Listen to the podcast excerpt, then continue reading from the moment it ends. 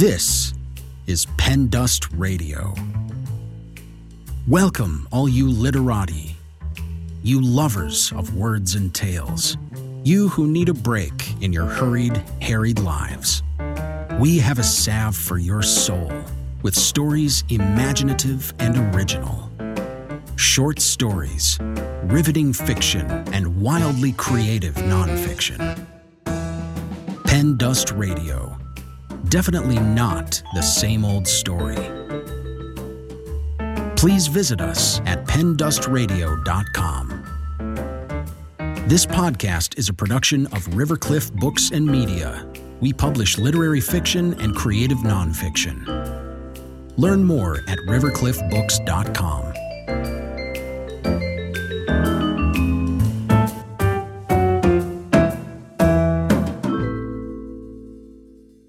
In this short story, Hector, a young man from Albuquerque, is one semester away from getting a degree from the University of New Mexico. His mother, who was recently deported from the U.S., is sick and needs urgent care in Oaxaca, Mexico.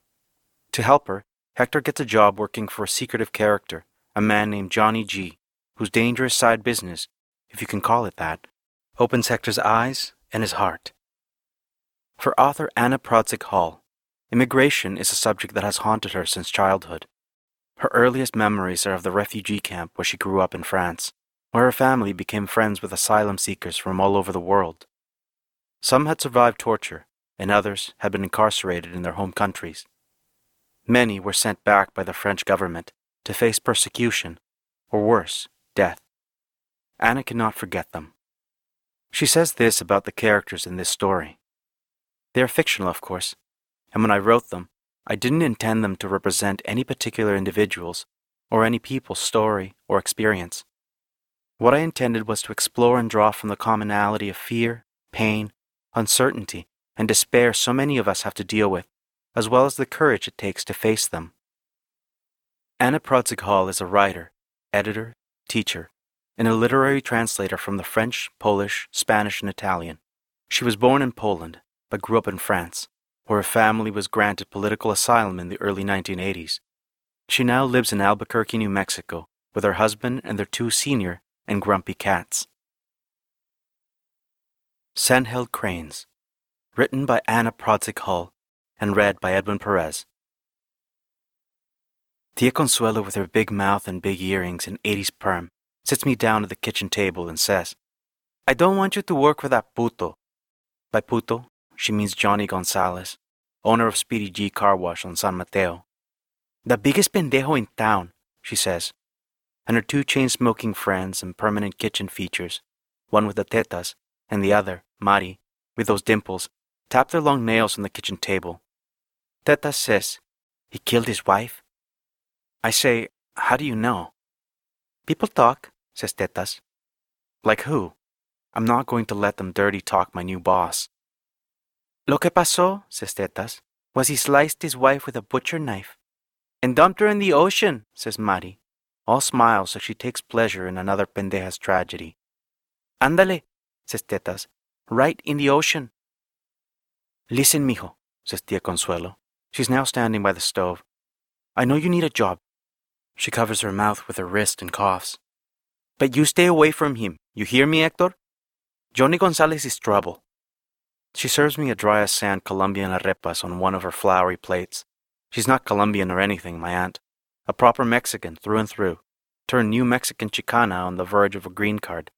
But her boyfriend is, from Bogota or Barranquilla or Cartagena, a lover straight from Marquez, minus the cholera. And what Pablo eats, Consuelo makes, and the rest of us, Tetas, Mari, and I, endure. Consuelo pushes the plate towards me, and I stuff an arepa in my mouth. It's dry concrete, like hardened grits patties. The thing is, Consuelo just worries all the fucking time, and Tetas and Mari forget we don't live in Miami, or even Texas. The ocean's two days away, I want to say. Instead, I grab another arepa and say, No one else will give me a job, tia.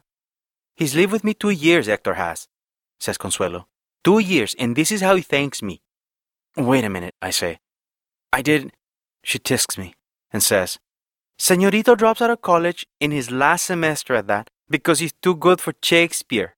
And what does he do now? You could have become a teacher, Hector, and helped your poor mother in that shithole of a hospital in Oaxaca. But no, claro que no. That's why I got a job, I say, to help her.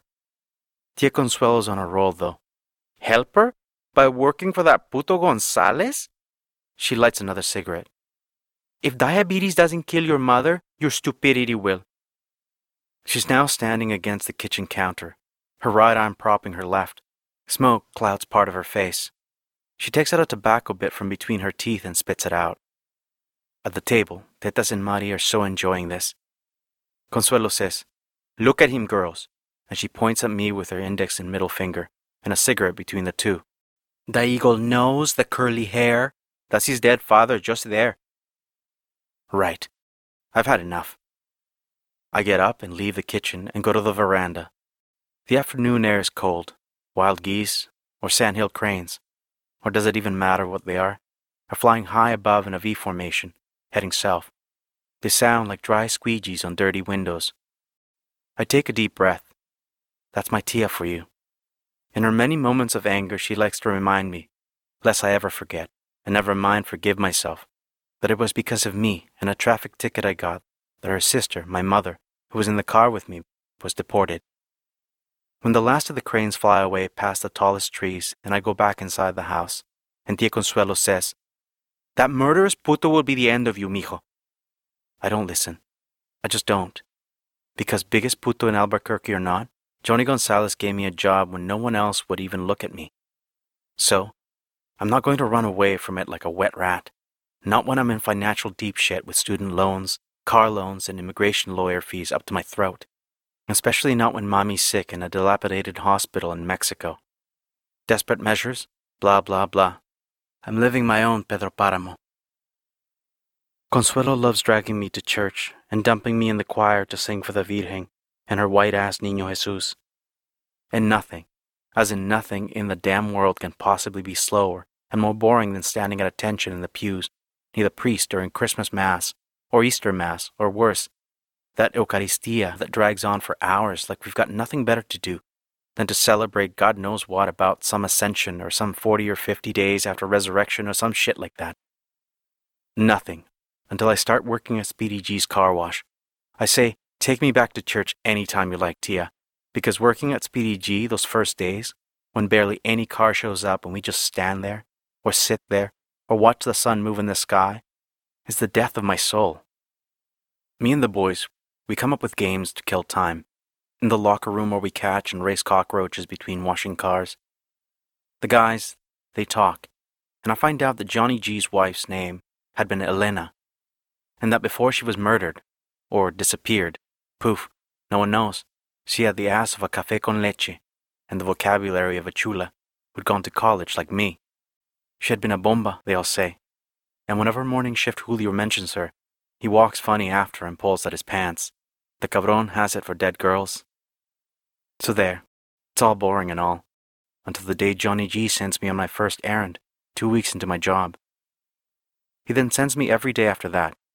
I buy water bottles by the ton, and food and clothes and kids' shoes, but never at the same store, which is weird, because Walmart's got lower prices than Target sometimes, and there are places with better quality clothes for cheaper. I don't complain though. It's better than watching Julio get a hard on. So I do as Johnny G says, and at the end of every errand, I leave everything inside the garage by his house. When I return the key to him, and before I go back to the locker room and the boys and the cucarachas, he always tips me and says he's glad he can trust me. Another two weeks go by like that, and then, that third Sunday, when we finish waxing a black Ford, the first car in three hours, Julio and the boys head to the locker room I'm still wiping my hands on my overalls when Johnny G calls me into his office. How's your ma? he says, and I wince, though not at the question, but at his smile. His teeth are crooked, and one's missing on the side. Finally, I shrug. Oh, you know. Yeah, que pena. It's really fucked up. Then he says nothing, and I say nothing. Thank God the locker room erupts in a cockroach race cheer. I relax some. The jefe says, I know about your situation, about the hospital in Oaxaca. Then, if you're interested, got a job for you. I'll pay triple, cash. Another cheer erupts in the locker room. I scan the office. Not a single photo. If my woman had died, she'd have an altar with Christmas lights and all the Virgen de Guadalupe candles I could find. I think of Elena in pieces at the bottom of the ocean. Maybe he really had driven two days with her in a garbage bag. I say, Your wife, she died, right? And I freeze. Shit. I've got a freestyle mouth with a mind of its own, like it belongs to an abuelita sitting on a porch. Who told you that? he says. I swallow and say, Your ring finger, and point at it. You always touch it. Touches it just then and looks up. His bald head glistens, and there's something real ugly in his eyes just now. And then, a fucking miracle, or two, as if all that singing for baby Jesus had finally paid off. A car honks outside the car wash, and the boys spill out of the locker room like a firework on the 4th of July, and Julio calls my name. Also, Johnny's phone rings. He lets it buzz and looks at his hands. How long did he have to scrub the blood off them, I wonder? And when he finally picks up and says, Yeah, I do a 360 on my heels and go wash wax the red Corvette and suck up to its driver for an extra fat tip. Two more cars after that, and I punch out, and I'm out of there. The next day, as soon as we open shop, Johnny G calls me into his office again, and I shit my pants just walking up. He says, We all make mistakes, kid. I'm not sure if he means me and my big mouth, or him and whatever he did to his wife. Then, You still need some fast cash for your ma? I don't even have time to reply before he says, This afternoon worked for you? I hesitate.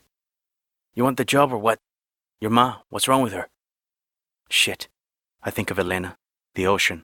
But then, I also think of Mommy, lying in her bed alone. I want to hire a private nurse for her. So I nod. Órale pues, he says. I'll pick you up.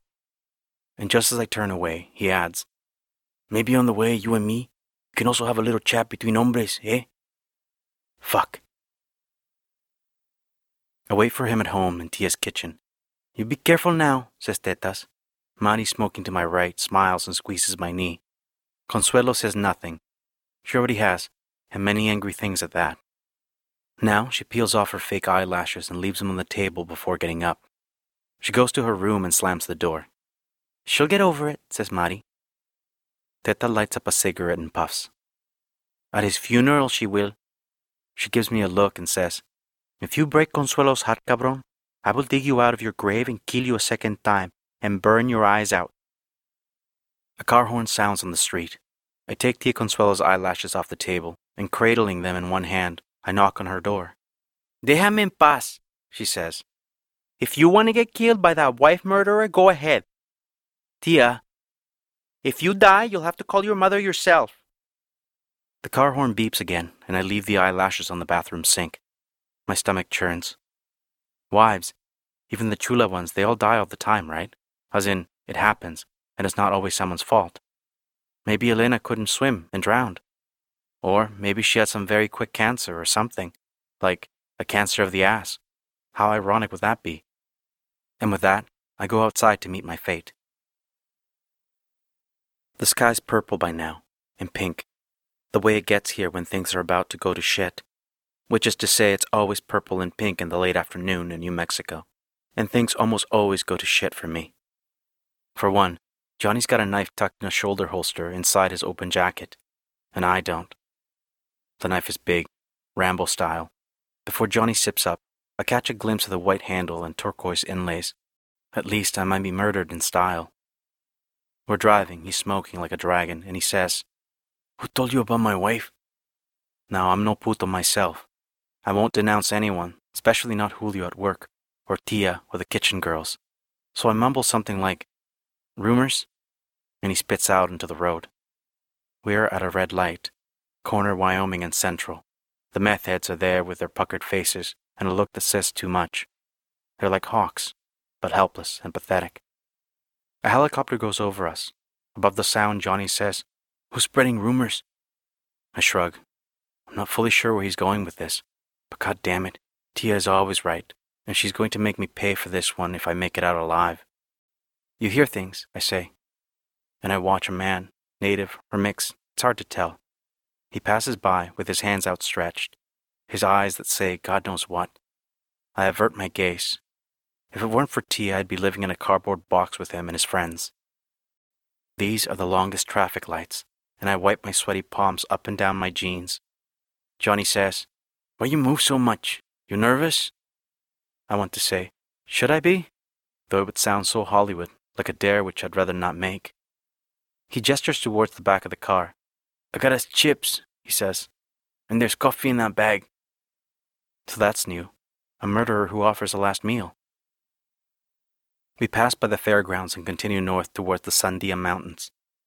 Where exactly are we going? I say, and perhaps I don't want to know, but maybe I should text someone before the pendejo clubs me in the head under a Joshua tree in the middle of the desert.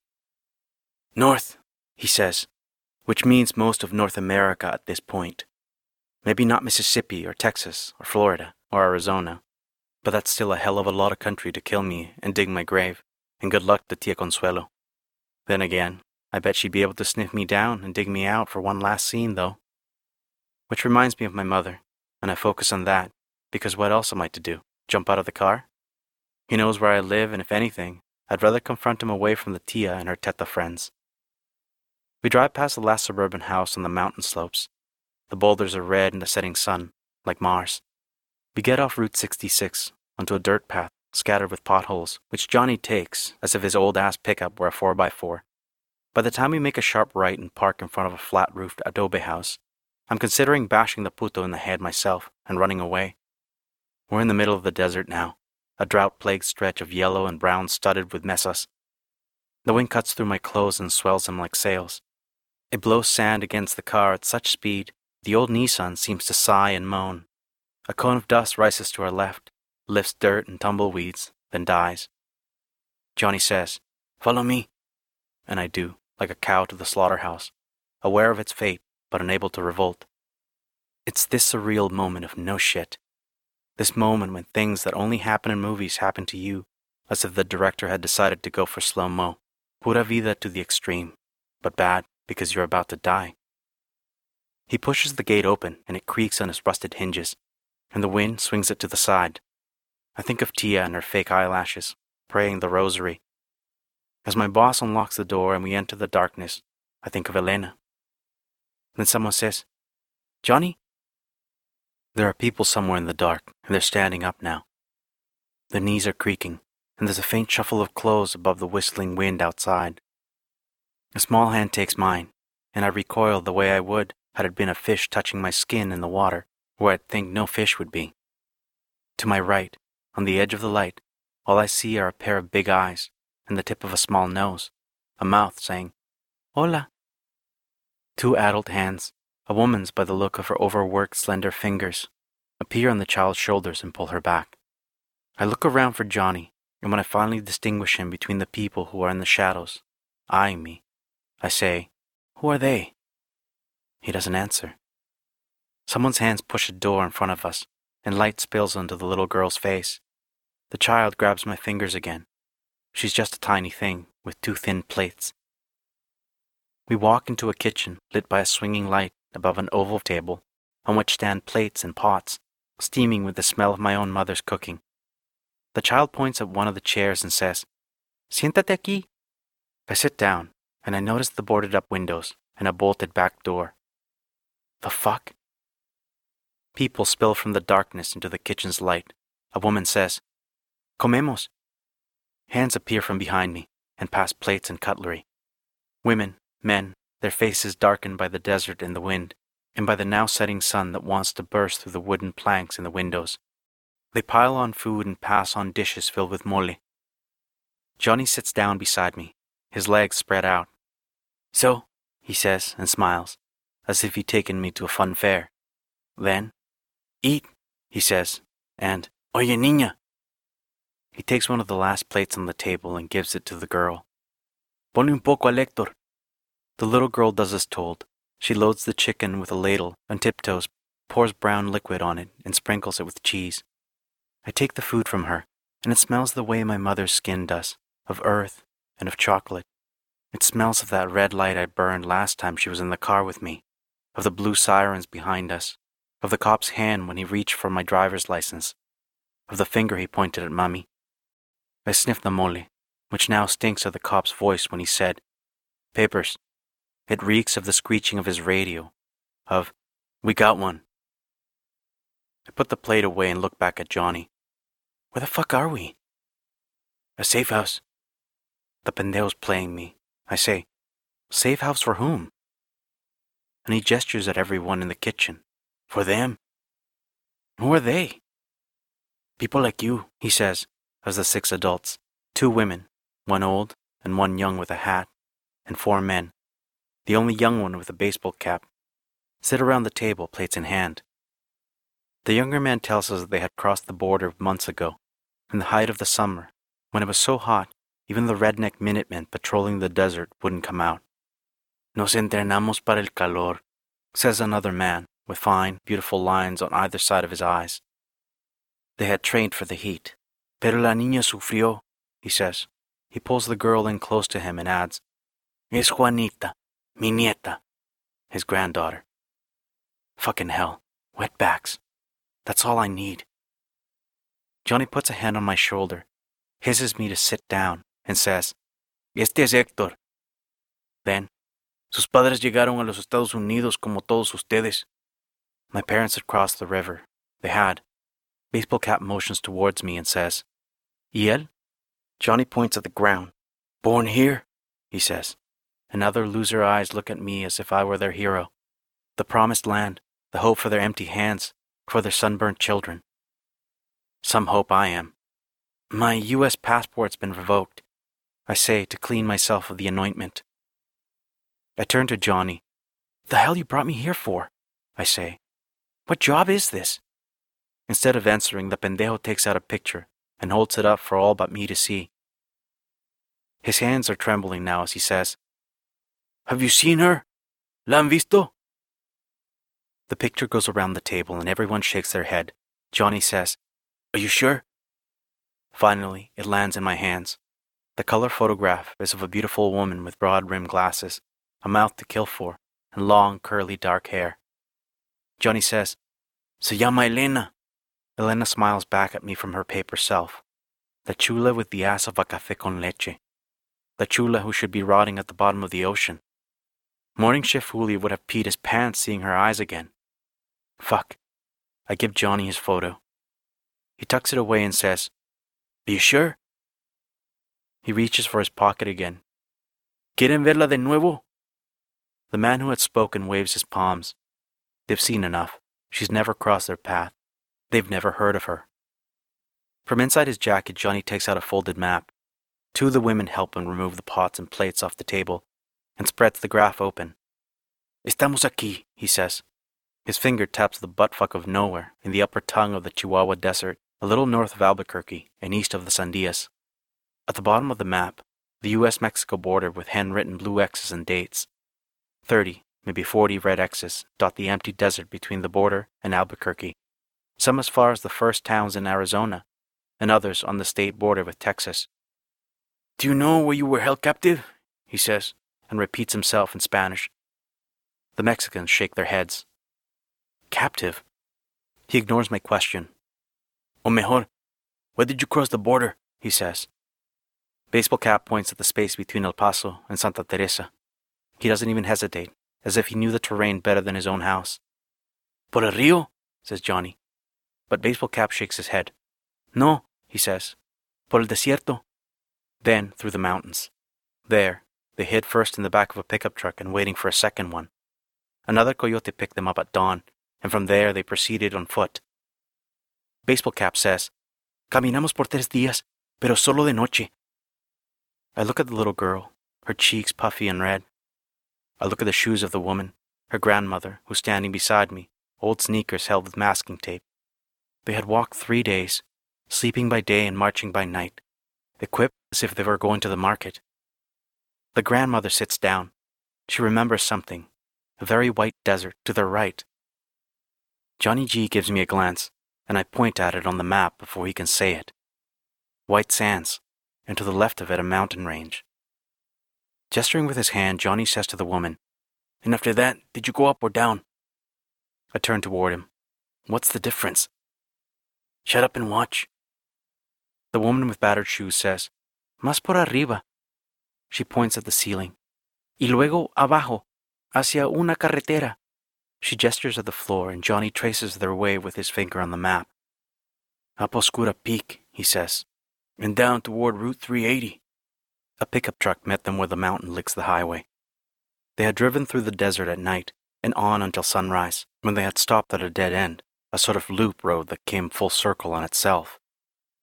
A van was waiting for them there, cream colored with no windows at the back, just an indent on the passenger side. They were pushed inside, and then they don't know. The van drove until the sun was high up.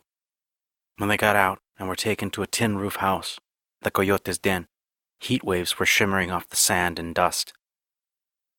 The house could be anywhere, says Johnny, but a loop, a loop. He squints at the map and taps a small spot, a road in the middle of fuck all, with a little circle at the end, like a needle. Everyone's quiet while he measures the grid and slides his fingers down towards Route 380. He marks a red X to the left of the Chupadera Mesa. He hovers over the area with his hand and says, This is where. He counts the X's on all sides of the mesa. Nine groups of smuggled people were picked up by a green van. You're the first I heard of to have crossed the mountains. He scans the men and women and child. And then, how did you escape? There were four coyotes, says the grandfather, and they were usually gone between sundown and midnight. Sometimes one of them would come in, armed, and he'd point at the women and the girl and the four men and say things like, Your brother doesn't want to pay us anymore, and if he doesn't, and he'd make a sign of cutting their throats. La casa, says Baseball Cap, and the men and women wave their hands and tap parts of the kitchen we're in to show us how similar the coyote's hideout was to this one. Then they point at the door. Unlike this safe house, the hideout had a large, easily removable fanlight above the main door. So, I say, that's how. They all shake their heads. The evening they escaped, they walked blind, not knowing if they were going north or south, until they saw a ranch house with lights. One of the women was sent to knock at the door. We got lucky, says Juanita's grandma. And then they were moved again by night, says Johnny, to this safe house. He claps his hands and tells them, Oigan, we brought you food. He sends me back to the car with two of the men to pick up grocery bags apples, frozen goods for the oven, bread, potatoes, and bottles of water, the ones I got at local supermarkets during my errand runs. Back inside, Johnny says, Wednesday, we'll take you to your families in town. I look at him. What do you mean, we? I thought you wanted to help, he says. Not like that.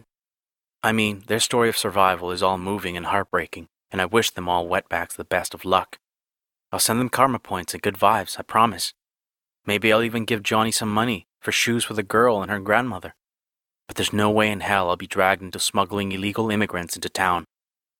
Johnny G says, Suit yourself, but after tomorrow, I'm driving them to Albuquerque. I don't want to be mixed up in anything like that. So you'll just continue walking as if nothing? He says. And I'm not sure what he means by that, though I think I do. My father, my mother, I stand up. Get me the fuck home. Later, much later, when the stars are already out and the moon is huge on the horizon, we drive back, Johnny and I, towards the city lights. I say, What happened to Elena then? Same thing that happened to your mother. So you didn't murder her then? Fuck, my big mouth. The fuck you saying, son? Is that what you think of me? Is that what everyone thinks of me? That I killed my Elena? I don't answer. She was deported, he says. So I paid coyotes to get her across the border. And? He gets off the highway and on through Los Ranchos towards Corrales and my house. He says, I gave them everything they asked for more money, more promises, until they demanded the deeds to my business. They said that if I didn't pay them, they'd kill her. Did you? I thought I managed a way to get her back, he says. I thought I'd negotiate. And that's the last I ever heard of her. He doesn't speak for a while, as we pass shopping mall after shopping mall. And when he opens his mouth again, he says, I've been searching for her for over a year now. That's how I got involved with, you know. He jerks his head back to mean the safe house we just left, and he parks in front of Tia's. I'll drive into the desert tonight, he says. I've found three coyote hideouts before, and now maybe a fourth if what these poor bastards told us today holds. And what will you do? I say. but maybe I'd rather not know. Actually, I'd rather not hear any more. I've got equipment at the back, he says. Night vision, stuff like that. He twists and grabs his backpack from behind, and as he does, he says, I'm not asking you to come with me tonight, but if you want to help, I need people like you on my side, people who understand. Help you how? I knew from the start that I could trust you, he says. You and me were not that different. He searches for something in his backpack. We usually take them straight from our safe house to a big store, or to a parade or some street fiesta if there's one around. And that's where they're met by someone who knows their family and who can take them in. I can't, I say. Johnny's face hardens. Just as well, mijo. Just as well. He looks into the rearview mirror at a car that's just parked behind us. Still there, he says, and he pulls out a roll of cash from his backpack. Take it. You've earned it. No need to declare it. Then, I hope you understand that this never happened. I nod. I nod again, faster. Get the fuck out then, he says. And as soon as I get out, he drives away. An old El Camino that had parked behind us trails him in the dark. They both stop side by side down my street, the red brake lights on, and they stay there, immobile for a moment, until the other car drives away and Johnny follows.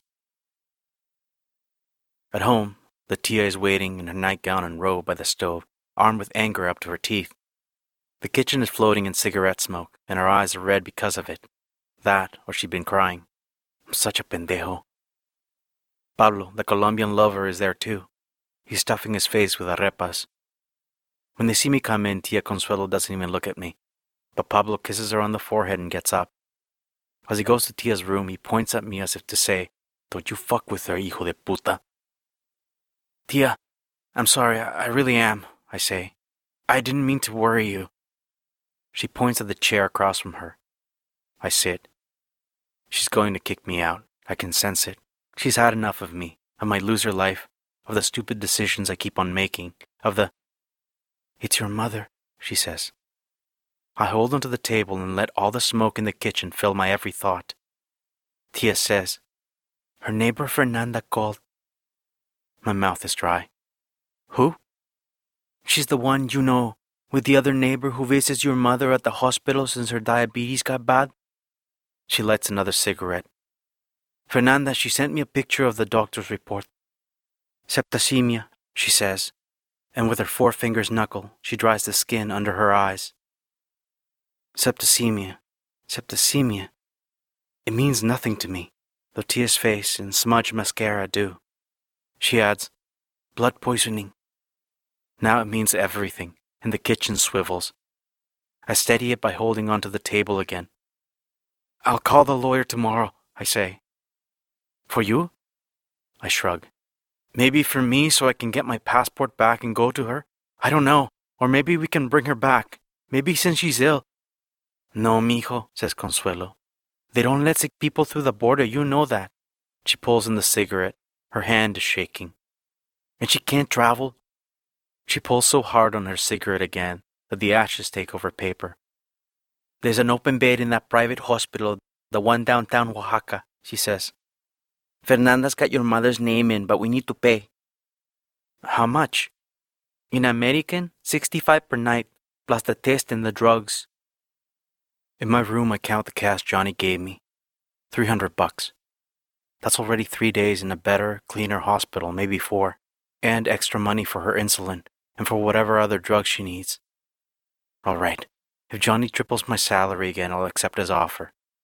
I'll move the poor pendejos from that safe house and we'll drag them to wherever they need to go, and bring them food and make them comfortable, and kiss them good night, as long as he pays me the way he paid me tonight.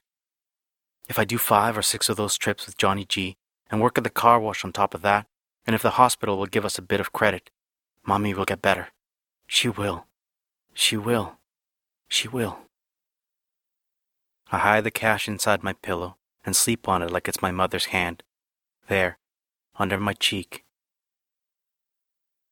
Dressed in my overalls with Speedy G across the back, I enter the auto spa the following morning, hoping to catch him in his office. Johnny's not there, and the receptionist says, He didn't call. We wash a few cars, and just before noon, a blue El Camino pulls in. I'm working on a Jeep with Julio, and I asked to swap with another guy. I approach with my sponge and bucket full of soap water. When the driver lowers his window just enough for me to see his hazel eyes, he says, You the kid from last night? Yes. Johnny here? No. Don't lie to me, cabron, he says. The receptionist comes out to investigate, and he hands me a small piece of paper and says, turning his engine on, Dale eso. It's for Johnny G. Then he drives away. The jefe doesn't show up all day.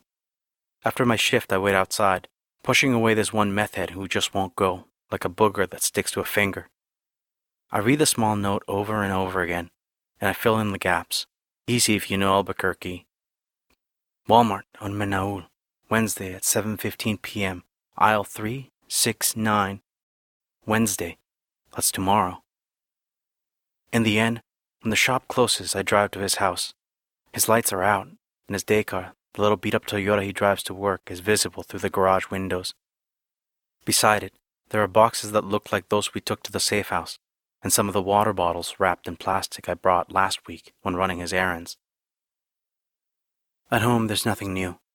Consuelo at her kitchen table tells me the same thing. Still septicemia, still needs to move hospitals. So I take out the money from inside my pillow and tell her to send it to the vecina, that Fernanda woman. I tell her to get Mummy a room, maybe one with a view, one with something else to look at than empty space no family member will ever fill. And get her a bouquet of flowers, I say, and a balloon or two, whatever this can afford.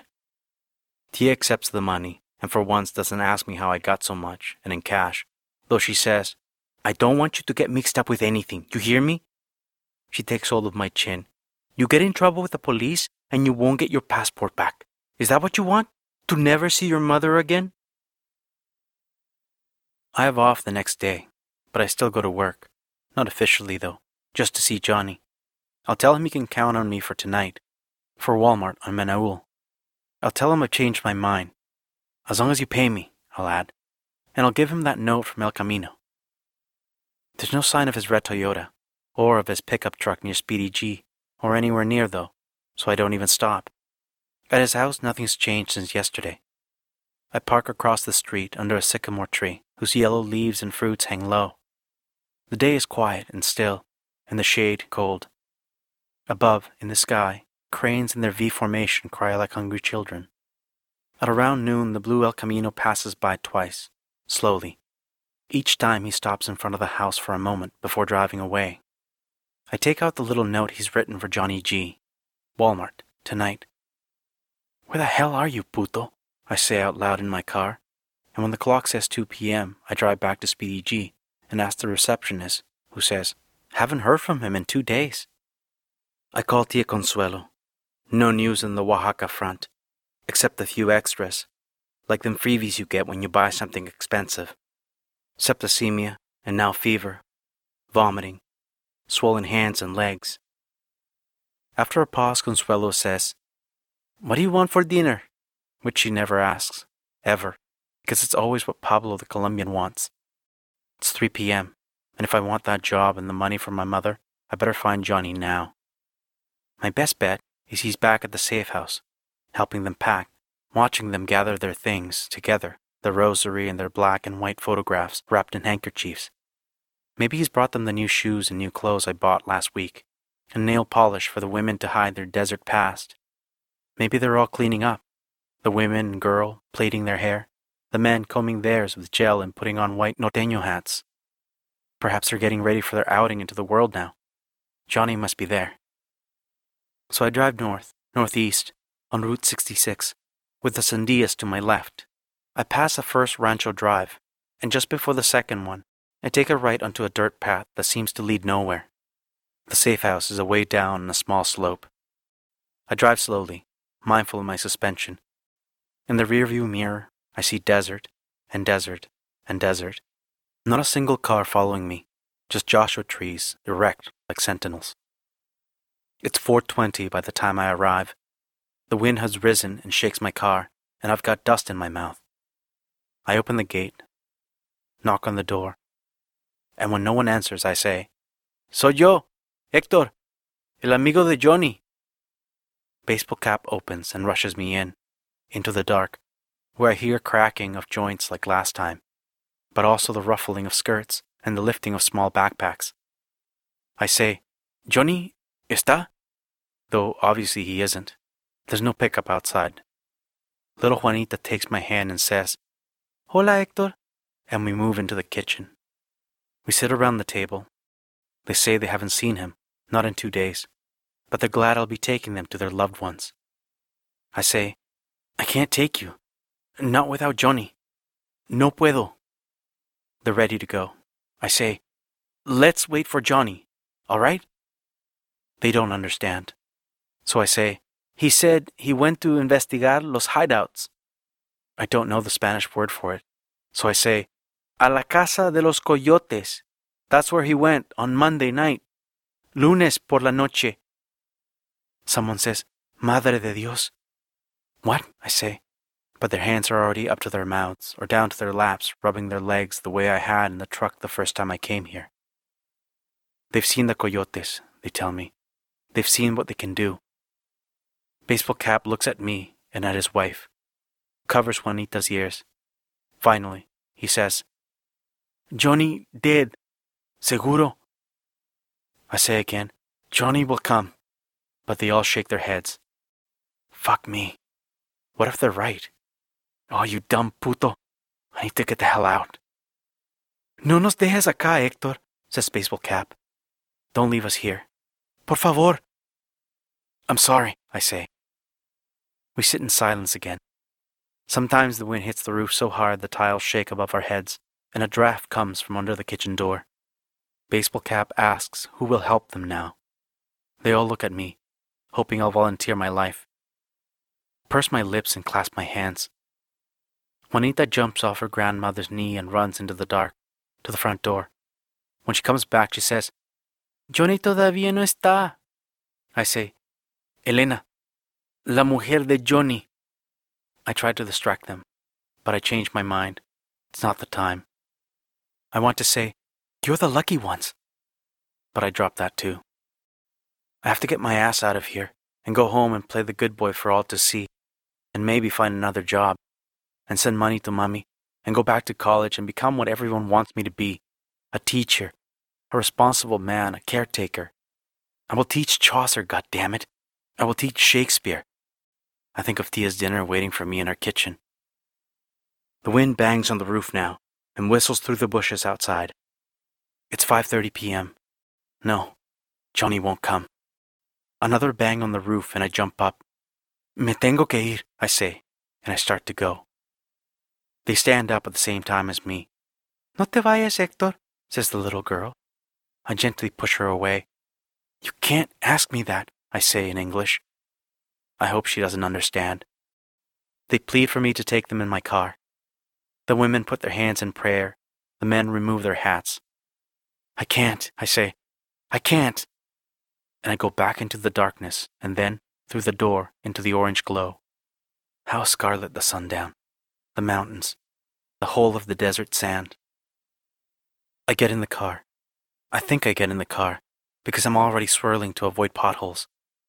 I drive, and behind me, there's a cloud of red dust. I reach Route 66, and for a moment close my eyes, and I think, I left them behind. I fucking left them behind. When I finally look up, a van is passing slowly on the main road, going towards the second ranch a big cream van with no windows at the back and a dent on its side.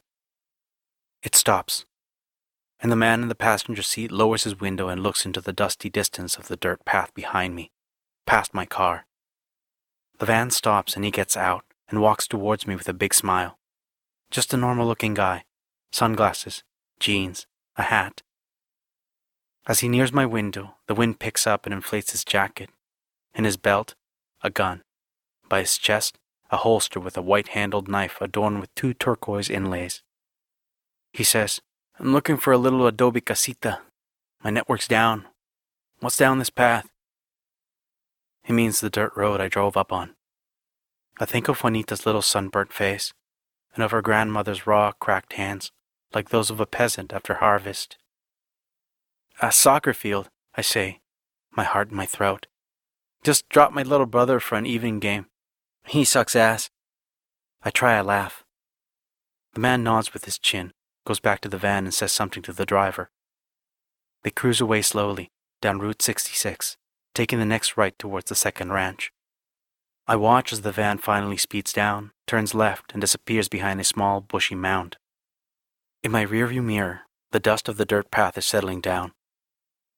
I reverse, and where the trail widens, I make a U turn, careful not to create a cloud. Then, I drive fast as I can back to the safe house. Thanks for listening to this episode of Pen Dust Radio.